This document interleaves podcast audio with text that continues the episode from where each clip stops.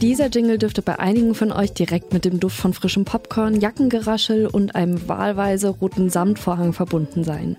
Die Musik des Netzwerks Europa Cinemas klingt heute zwar nicht mehr ganz so, ist aber noch immer mit den für mich jedenfalls heimeligsten Orten jeder Stadt verknüpft, den Arthouse-Kinos. Und während manche von euch dieses Jahr vielleicht noch gar nicht wieder im Kino gewesen sind, wir sind ja auch noch mitten in der Pandemie, startet in Leipzig heute die Filmkunstmesse.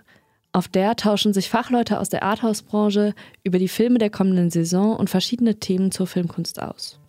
Wir sprechen deshalb heute darüber, wie kommt eigentlich das Arthouse-Kino aus der Krise?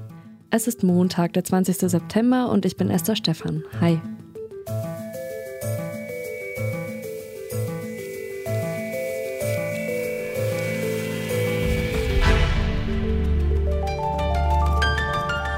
Zurück zum Thema.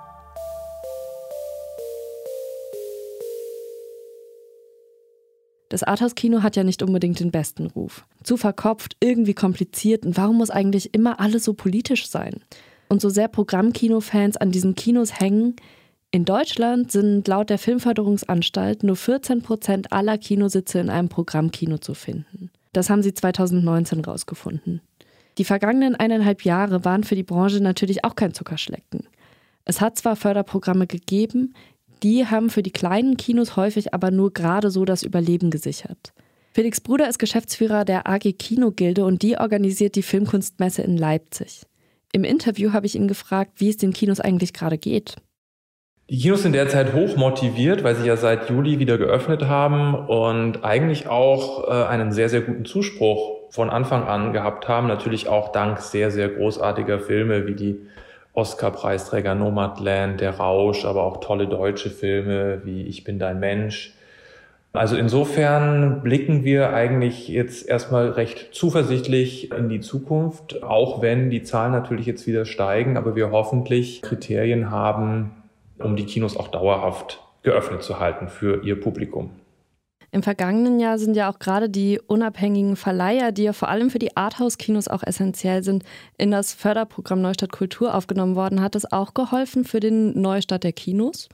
Es gab natürlich vor dem Lockdown viele Filme und durch den Lockdown viele Filme, die nicht gestartet werden konnten und dadurch natürlich auch einen gewissen Filmstau. Das heißt, die Auswahl an guten Filmen, die ins Kino gedrängt haben und immer noch drängen, ist sehr groß.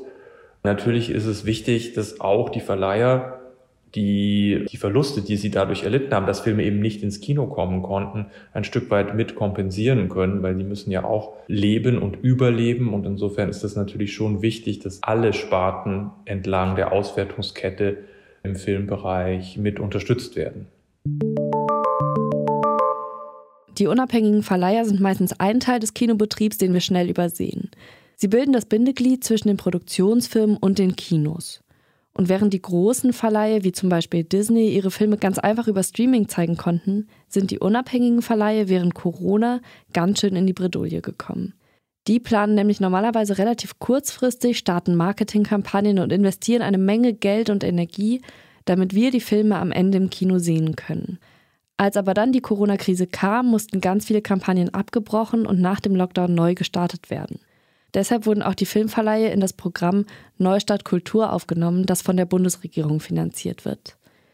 Bevor ein Film aber überhaupt beim Verleih ankommt, muss er produziert werden. Damit das auch in der Pandemie klappt, haben manche Filme die Pandemie einfach integriert. Entweder subtil wie in Bad Luck Banging or Looney Porn, wo alle wie selbstverständlich Maske tragen, aber auch in großen Produktionen wie Songbird zum Beispiel, die die Pandemie direkt zum Sujet machen. Einen sehr guten Einblick in das, was uns in den kommenden Monaten im Kino erwartet, hat Hendrike Barke. Sie ist Filmwissenschaftlerin, Mitbegründerin des Magazins Indie Kino Berlin und sie ist für das Programm bei der Filmkunstmesse in diesem Jahr verantwortlich. Ich habe sie gefragt, ob wir uns jetzt darauf einstellen müssen, dass es in den kommenden zwei Jahren ganz viele Pandemiefilme gibt. Das finde ich ganz interessant, weil das auf der diesjährigen Berlinale war das ja wirklich virulent. Also da konnte man sehen, dass ganz viele Filme sich entweder mit so Lockdown-Situationen beschäftigt haben oder dass sie in, in ganz kleiner Besetzung gedreht worden sind. Also wie zum Beispiel Petite Maman von Celine Sciamma, der auch im Programm der Messe zu sehen sein wird. Aber insgesamt, wenn ich mir die Filme der Messe angucke, habe ich das Gefühl, das ist schon wieder vorbei. Also das sind große, aufwendige Produktionen, die da laufen werden. Und der einzige Film, der explizit jetzt noch so einen Lockdown-Bezug hat, das ist von Mika Kaurismäki, Gracious Night, über drei Leute, die sich in einer Bar treffen während des Lockdowns. Die Bar hat eigentlich zu, aber für einen Freund hat der Barbesitzer dann doch geöffnet und dann kommt noch ein dritter Mann vorbei und dann reden die eine Nacht durch. Und das ist eigentlich so der einzige Film, der mir in dem Programm jetzt aufgefallen ist mit einem expliziten Bezug. Man kann jetzt, glaube ich, nicht so richtig sagen, dass es da eine große inhaltliche Linie gibt. Dafür bringt die Messe ja auch bewusst ganz unterschiedliche Verleiher äh, zusammen, die wirklich auch unterschiedliche Schwerpunkte haben. Zum einen ist mir aufgefallen, dass wir ziemlich schnell jetzt die großen Festivalfilme auf der Messe zu sehen bekommen. Die hatten in den anderen Jahren ein bisschen längeren Vorlauf. Also da kommt jetzt im Herbst wirklich ganz viel, was sehr sehenswert sein wird. Und zum anderen ist mir aufgefallen, dass bei den Dokumentarfilmen die sind schon ähm, fast durchgehend sehr politisch und sehr politisch engagiert. Also das war auch im letzten Jahr schon so und es ist dieses Jahr auch wieder so, dass wir Filme haben, die sich explizit eigentlich mit der Frage beschäftigen, wie kann man die Welt besser machen, ob es jetzt Klima ist oder Menschenrechte oder auch äh, ein sehr rührender Dokumentarfilm zum Thema Pflege wird dabei sein. Also das ist nicht so sehr beobachtend, sondern das ist wirklich mit dem Ansatz, was können wir eigentlich konkret tun, um die Gesellschaft zu verändern. Was wünschen Sie sich denn für die Zukunft des Arthouse-Kinos? Ich wünsche mir, dass der Arthouse-Sektor, also sozusagen die kleinen Verleiher, die kleinen Kinos, die unabhängig produzierten Filme Bestand haben und wachsen können.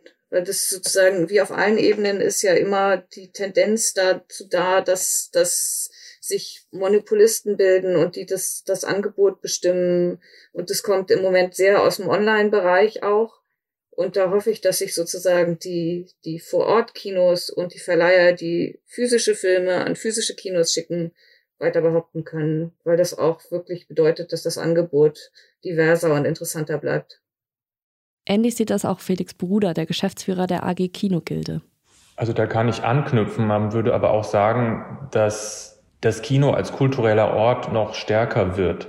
Und zwar meine ich damit eben über den Film hinaus das Kino als Ort der Begegnung, der Konzentration auf Filme, aber auch ähm, als eine Institution, die Filme wirklich gut kuratiert und vorher eben auswählt, so dass man auch sagen kann, wenn ich in dieses Kino gehe, dann erlebe ich etwas, was besonders ist. Und natürlich auch alles, was darum herum spielt, wie Filmgespräche, die wir ja auch in Leipzig anbieten, oder bestimmte thematische Filmreihen, die sich zum Beispiel eben auch mit dem Thema Klimawandel, Nachhaltigkeit beschäftigen. Also ich glaube, äh, was ich mir sehr wünschen würde, ist eben, dass das Kino seine gesellschaftliche Verantwortung und auch eine Verantwortung für die Demokratie äh, wirklich wahrnimmt in einer Zeit, wo eben alles viel beliebiger wird, beziehungsweise auch sich so wahnsinnig polarisiert und man kaum noch aufeinander hört und Argumente austauscht, kann das Kino schon ein relativ niederschwelliger Ort sein, der die Menschen zusammenbringt. Und man kann ja auch ruhig mal streiten und diskutieren, aber dann zumindest äh, sich auch gegenseitig zuhören. Das wäre wirklich ein großer Wunsch.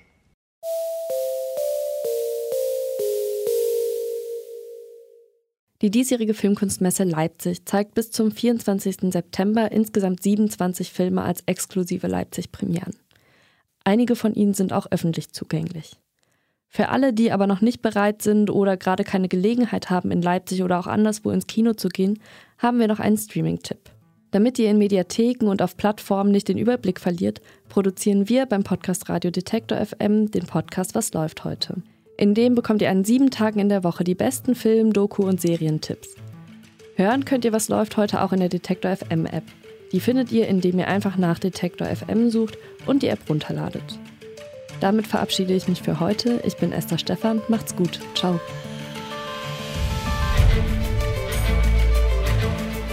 Zurück zum Thema vom Podcast Radio Detektor FM.